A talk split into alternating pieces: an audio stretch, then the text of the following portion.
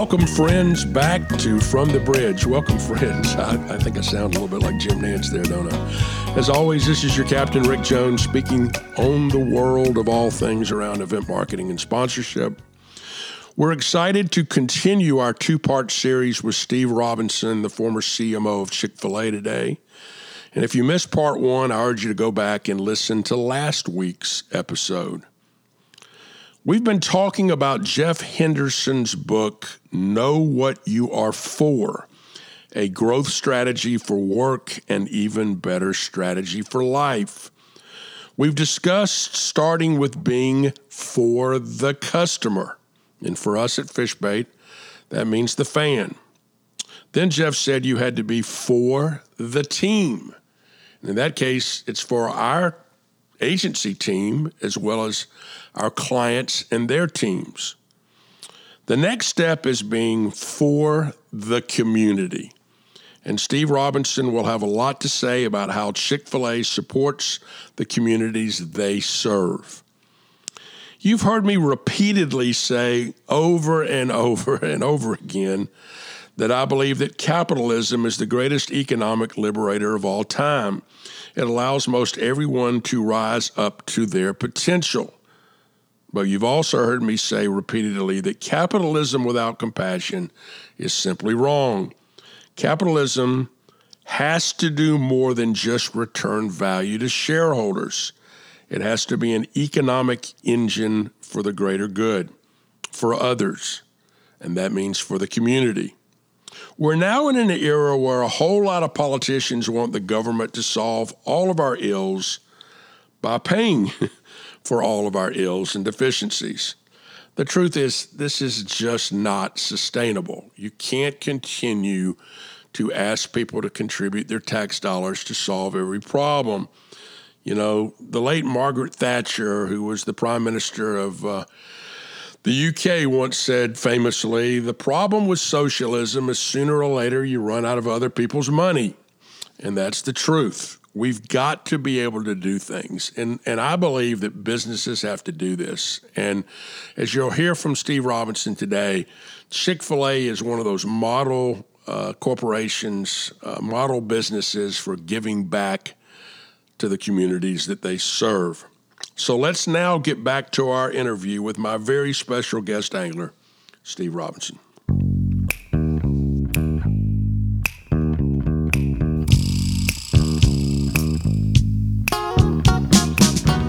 Well, I'm thrilled today to bring back my good friend Steve Robinson, who is going to continue his discussion about his book, Covert Cows and Chick-fil-A, the Chick-fil-A culture and all the things they did to build their brand at Chick-fil-A from which we can learn. So, Steve, welcome back to the Bridge. Thanks. Thank you, Rick. Well, you, you went to Auburn, and so you, so you grew up as a college football fan. I uh, did. But you didn't choose college football for Chick-fil-A because you were a fan. No, I didn't. Okay, let's talk a little bit about that. That was that was that was uh, that was just gravy. Well, about the same time as I talked in our last session, about the same time we were uh, wrestling with, okay, we got to start providing operators air cover through brand advertising. We selected the Richards Group. They'd hit the home run with the, the cow billboard, eat more chicken, and we were working on campaign concepts. We couldn't afford to go out, uh, other than billboards, we could not afford to go out and just buy a bunch of advertising in our top twenty markets. There just wasn't enough revenue either at the home office or or to accrue uh, a, an advertising budget from the stores. So what were our options? And we were studying demographic data from Nielsen and other sources. Where are the audience, audiences that we have the, the highest indexes of usage and uh, frequency, et cetera? And what's immediately stuff jumped off the page, it wasn't NASCAR, it wasn't N F L, it wasn't Major League Baseball. It was it was college sports. It was college football and college basketball. And obviously the biggest numbers were college football. Got my attention because I did love the game. And we had this college football obligation to buy advertising on the E S P N associated with the bowl game. And um, so we start that we start that adventure with Chick-fil-A Peach Bowl to learn the, the college audience, to learn how to market to the college audience, not just on, on media, but how to promote, how to jointly partner with the bowl to create a, a, a bowl brand that was a, a also a Chick-fil-A brand, to create a Chick-fil-A bowl experience that was different, unique, help market the game in a way through the stores that would help sell out every game, no matter who we had.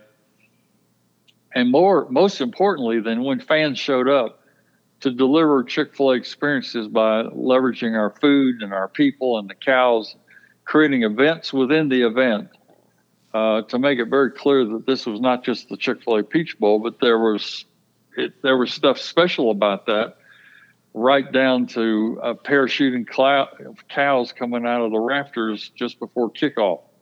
So um, we learned a ton working with the bowl for several years.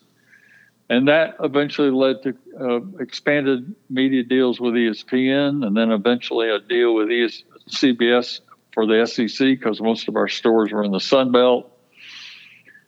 And um, that all started in nineteen ninety-seven.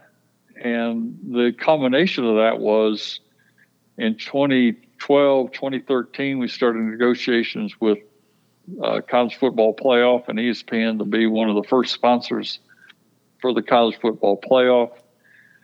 With the help of Rob Temple at, at, at E S P N, we were able to do that deal. And so in twenty fourteen, uh, we made a major jump to becoming not just a regional advertiser in college football, but a national advertiser uh, because of the College Football Playoff media package. We, we literally tripled our investment in college football. And um, I won't get into the details, but within a matter of months after that, that increased media schedule going going on the air in, in September of of twenty fourteen, um, our sales started to grow. And by the time we got through the first uh, New Year's Six uh, New Year's Six games and the first C F P games in January twenty fifteen, we had we had grown from single digit same-store sales increase to double-digit same-store sales increase in January of twenty fifteen, which was pretty cool because twenty fifteen was my last year. So I had the good fortune of going out with a bang. Um, but college football, uh, th- there was virtually, my first point, there was virtually no audience waste. It was a wholesome environment. We didn't have to contend with activating the brand on Sundays because they weren't playing on Sundays. Uh, fans um, uh, identify with their schools, but they all also identify with brands that support their schools and, and the game they love. And it led to that led to relationships with athletic departments all over the country, most of which were fostered, developed by the operator, restaurant operators themselves.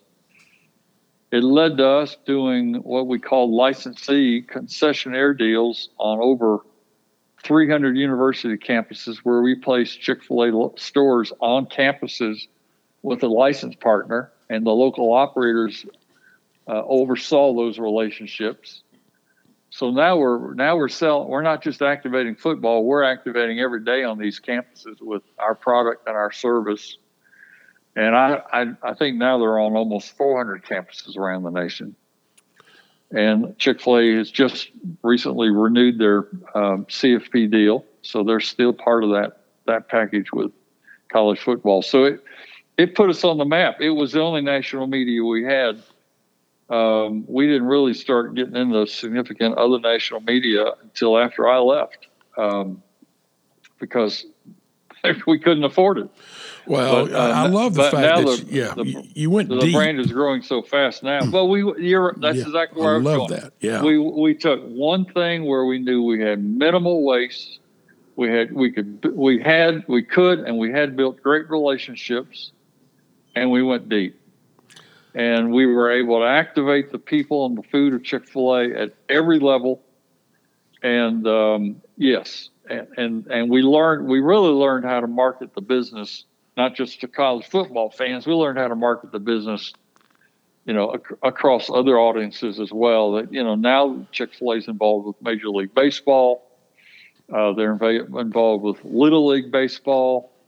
Uh, they're involved with a lot of community sports in, in the different markets that they're in. So what we learned in the college football space has has uh, per, has equipped them to be very good at being a, a, a marketing partner uh, in other arenas as well.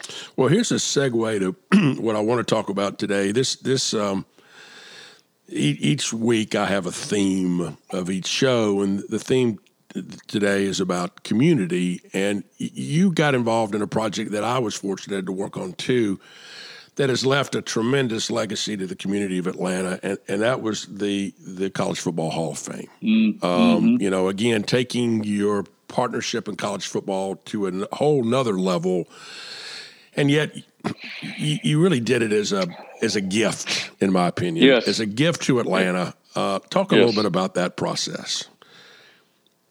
Well, I've, I've forgotten the exact year. It's roughly, uh, the hall has been open now, I think, five years. Um, so it had been roughly eight or nine years ago.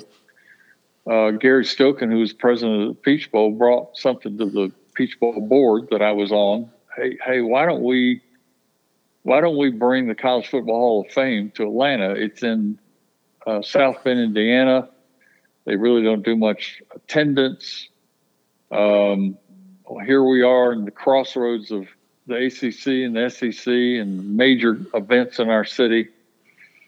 So the short of that was we, uh, under Gary's leadership, we formed a new five oh one c, Atlanta Hall Management. Um, I was appointed to that board. Um, after within about a year, I was asked to be chairman of that board. And that board was, char- was charged with, okay, how do we How do we find a site? How do we develop a, a business model? How do we design, construct, and pay for a facility with no public funds and, quite frankly, no money from the National Football Foundation that holds the licensing rights to the Hall of Fame? Um, it was quite a journey, Rick. You know, you know a lot of it. We had we had some hard times raising the money. We we had great people. We attracted great talent to design it. Uh, architects, great construction firm, um, and quite frankly, we got to a point where it was a huge load that uh, it was more than Gary could carry, and also carried the bowl. Uh, the expansion of the Chick-fil-A kickoff game, uh, the probability of a playoff system. So we um, we carved we carved off Atlanta Hall Management as an independent five oh one c. And I asked John Stevenson, Junior, who was on our board, to serve as the president for the hall. And the short of it was we got it. We raised all the money. Uh, the largest chunk of the money came from Chick-fil-A. Uh, because I went to Truett and Dan Cathy, and I said, look, this is the right thing for the city. We've been a college football partner for almost twenty years in this city.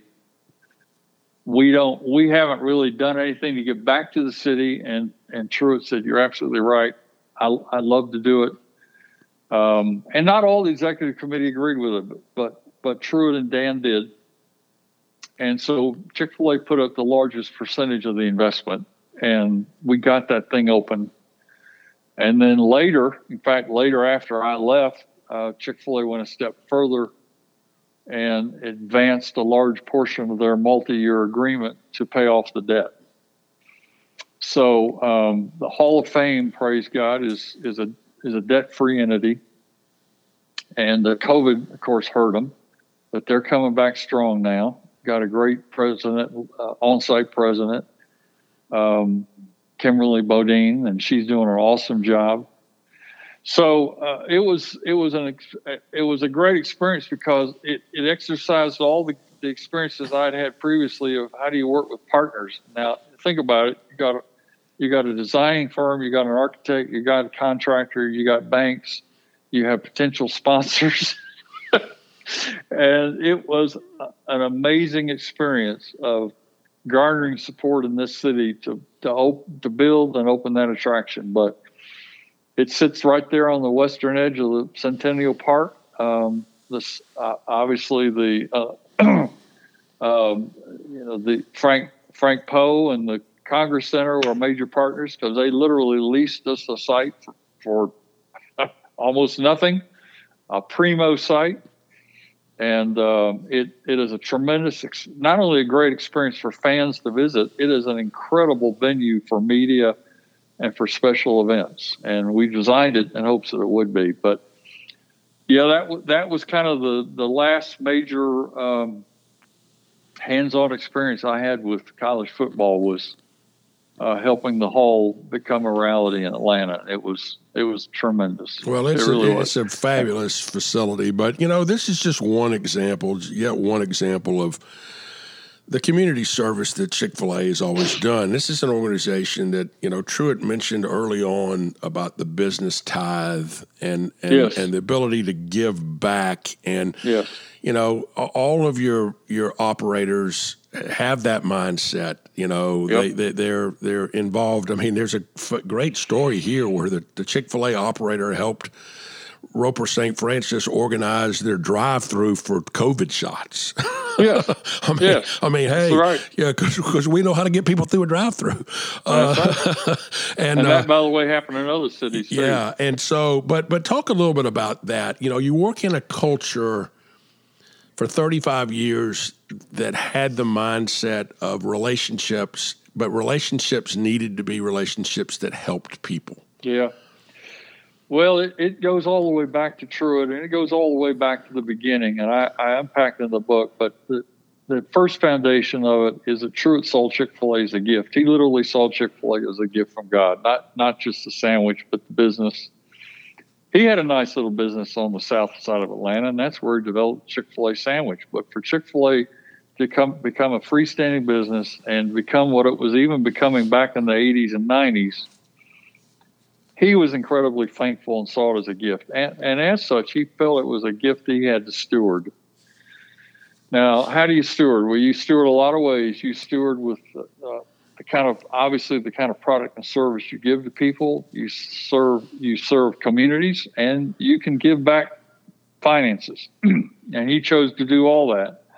And early in my career there, one of the first times I saw the corporate P and L, I saw that corporate contribution down towards the bottom of the sheet, and I was blown away, and it didn't take me long to figure out that he was, as you said, he was tithing the business, pre-tax profit tithing. And, um, and eventually uh, what it led to was major foundations. They now have three very large active foundations. And um, operators are giving back in their communities because Truett set the, set the template, sent the model.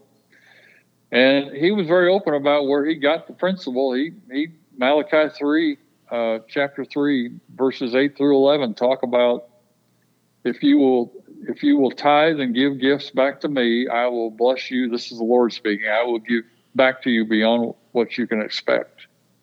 I'm paraphrasing, but Malachi three, uh, verses eight through eleven, not only impacted him. I will tell you personally that those verses changed my life.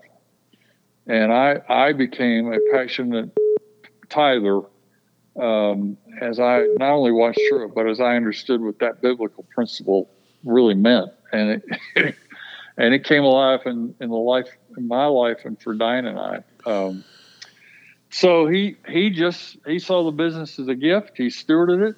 And um, he set that example with his kids. The foundations are, are thriving, and, and the, the second and third generation of the Cathy families are all involved in those foundations. And the list is long. I mean, they fund millions of scholarships, charities all around the country, all around the world, foster care, um, um, retreats for marriage and family, leadership camps. I mean, it's... It's, no, it, it's it's, pretty, just, it's amazing. It's, it's, it's, it's pretty amazing. It's significant. You know, I, I mean, it's interesting. You know, I'm a fifth generation Atlanta boy. I, I went to Greenbrier Mall where they had the first Chick-fil-A. I mm-hmm. I worked at Conan Wolf when Chick-fil-A was a client there.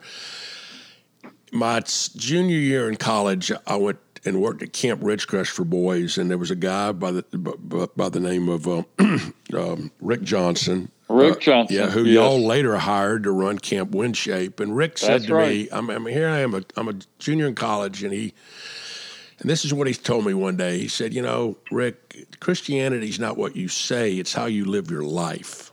Mm-hmm. You know, and, and you know, Truett Cathy and the Chick-fil-A family is a model for how to live a life. And how to That's live right. a life of service to God and a service to the That's community right. and a service to others. And one of the things I loved about your book is, you know, unabashedly you talk about your faith and the faith of your teammates. You know, we're yes. we're, we're we're a little different agency, I think, too. we, we we we start all our meetings with a prayer. You know, not many mm-hmm. people do that, but we're we're big believers in. Uh, in a higher calling. Y'all, you, you mentioned many, many times where y'all went behind closed doors and said, before we make a decision, why don't we collectively see what God wants us to do? Talk talk mm-hmm. about that for a minute. Well, Rick, I think it, it that whole, that culture was there when I got there. Um, but the, the real catalytic point for me was in nineteen eighty-two when we had that financial crisis. Um, interest rates were seventeen, eighteen percent. Mall business stopped. Our sales went in the tank. That was the window where we went in a room, not just to deal with how we're going to deal, handle cash flow, but what what we ultimately walked out with, we, we got to clarify why we exist. And that's where the Chick-fil-A corporate purpose was written, uh, to glorify God by being a faithful steward of all that is entrusted to us and to have a positive influence on all who come in contact with Chick-fil-A. Those words were crafted not because just because Chick-fil-A was growing. Th- those words were crafted because of crisis. And we wanted, pe- Truett wanted people to understand his attitude is, I hold this business with loose hands. If he chooses to bless it, terrific. If not, that's okay. This is why, this is why I'm in business. And so when you have that clarity of purpose going back to nineteen eighty-two, which, by the way, has not, not one word has changed. It is still their corporate purpose. That's their why. Um, you say, okay, well, how does that affect recruiting and, and, and or re- recruiting and selection? It, it actually helps because it announces to everybody right up front, if you're not comfortable, well, that is the purpose of this organization. You're not going to be comfortable here. You don't have to discriminate. There's no reason to discriminate. You're right up front about why your business exists and what's important. And so it it either attracts people that are of faith or people that feel comfortable in that environment. And quite frankly, it attracts people that may in fact become followers of Christ later because of being in that environment. I had some team members who became believers after coming to Chick-fil-A, but they knew what they were walking into. And they, they loved the environment. They loved what was important to Truett. And um, so seeking a biblical perspective to the business, I think, is a major game changer uh, in any business, not just Chick-fil-A, because uh, the God's word is timeless. It's, it's principles that, um, like a great brand, can stand the test of time. And they keep you out of trouble. um, and and so to say, okay, we're going to think about this and pray about this, whatever the issue was, and we did it often, whether it was executive committee or even my team, and we're we're going to go independently and we're going to think and pray about this, and then we're going to come back together and we're going to collaborate on it, was a very healthy process because it it the word Proverbs particularly is full of of, of verses that talk about seek. Seek my mind, seek me, seek wisdom, seek understanding um, from your maker, your creator. And uh, I think um, being willing to pray about stuff and discuss stuff openly in the context of biblical principle leads to wisdom. Truett demonstrated that. You're still going to make mistakes, but I'm convinced we made fewer of them. And I'm not apologetic about advocating that there's a lot of great business textbooks out there, and I simply would suggest that the Bible is one of them, um, particularly books like Proverbs and Ecclesiastes. Um, I don't care whether you're a follower of Christ or not. You will learn so many business and, and people skills in those books um, that, quite frankly, most most contemporary books just simply do not unpack. So that's a long answer to your question, but um, it it is that that culture is built upon a clear purpose, which is built upon biblical principles, biblical tenets. That's correct. Well, we could talk for days. I mean, I'm just telling you, number one, you've had an amazing, an amazing career, but but I know you're not done. What what what's next? What what gets you up in the morning? What what are you excited about? Well, Rick, I, what gets me besides playing golf, which well, I thoroughly that's, enjoy. That's not bad uh, either. uh, I love just telling the story that we've been talking about. I love doing speeches and consulting. I love unpacking this story. Um, Not to, to to bring glory to Chick-fil-A, uh, but quite frankly, to bring honor to, our, to my my God, my Savior, Truett's God, um, but to highlight um, what I think, unfortunately, has become a, a business model that now is a, is considered odd. To highlight an organization that is focused on long-term growth, healthy long-term brand. A, a leadership model that focuses first on culture, not on strategy and tactics first, that focuses on, on deliver, delivering great value to the customers, and in turn, you'll get, you'll get financial value at the back end. It, it it's Chick-fil-A is almost a, an oxymoron the way versus the way most people think in the marketplace today, and I just love telling that story. And I have, I have right now. I have three clients, full-time clients. I'm not working every day, but they're full-time relationships, and I'm helping. And they're young entrepreneurs with young growing businesses. And I feel like I'm back at Chick-fil-A in the eighties and the nineties, and it's it's terrific. And and they're they're like sponges, and they don't want to do it like the everybody else. They want to be renegade. They want to be different. They want to have powerful cultures, and they're all three. They're They're taking off. So that's what I love to do. Well, that's a great legacy, the legacy of passing it on. Folks, the book is Covert Cows and Chick-fil-A. It is a an essential book for every marketer out there. Steve, I just I cannot thank you enough for being with us for two times here. Well, I'm invi- I'm honored you invited me. Well, I really am. Thanks, Rick. Thanks again, and we'll talk again soon. All right, brother. Thank Take you, care. Buddy. Bye.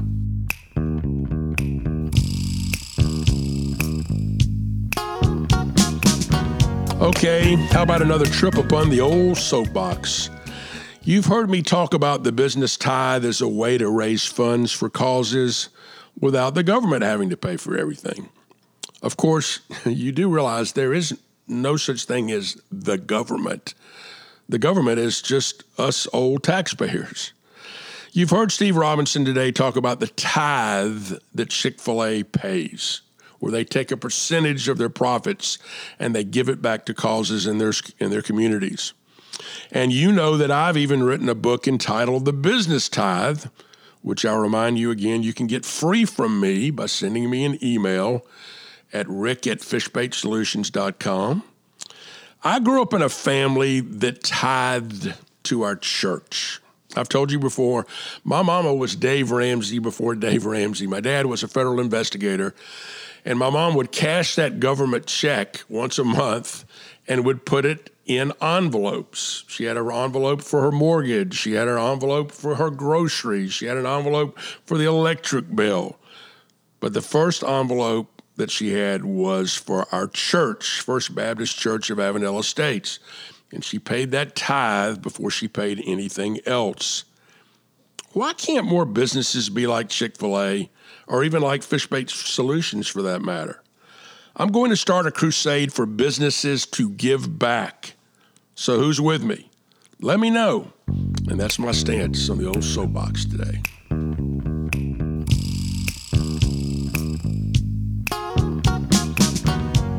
Let's close with yet another fun place to eat on the road with Rick.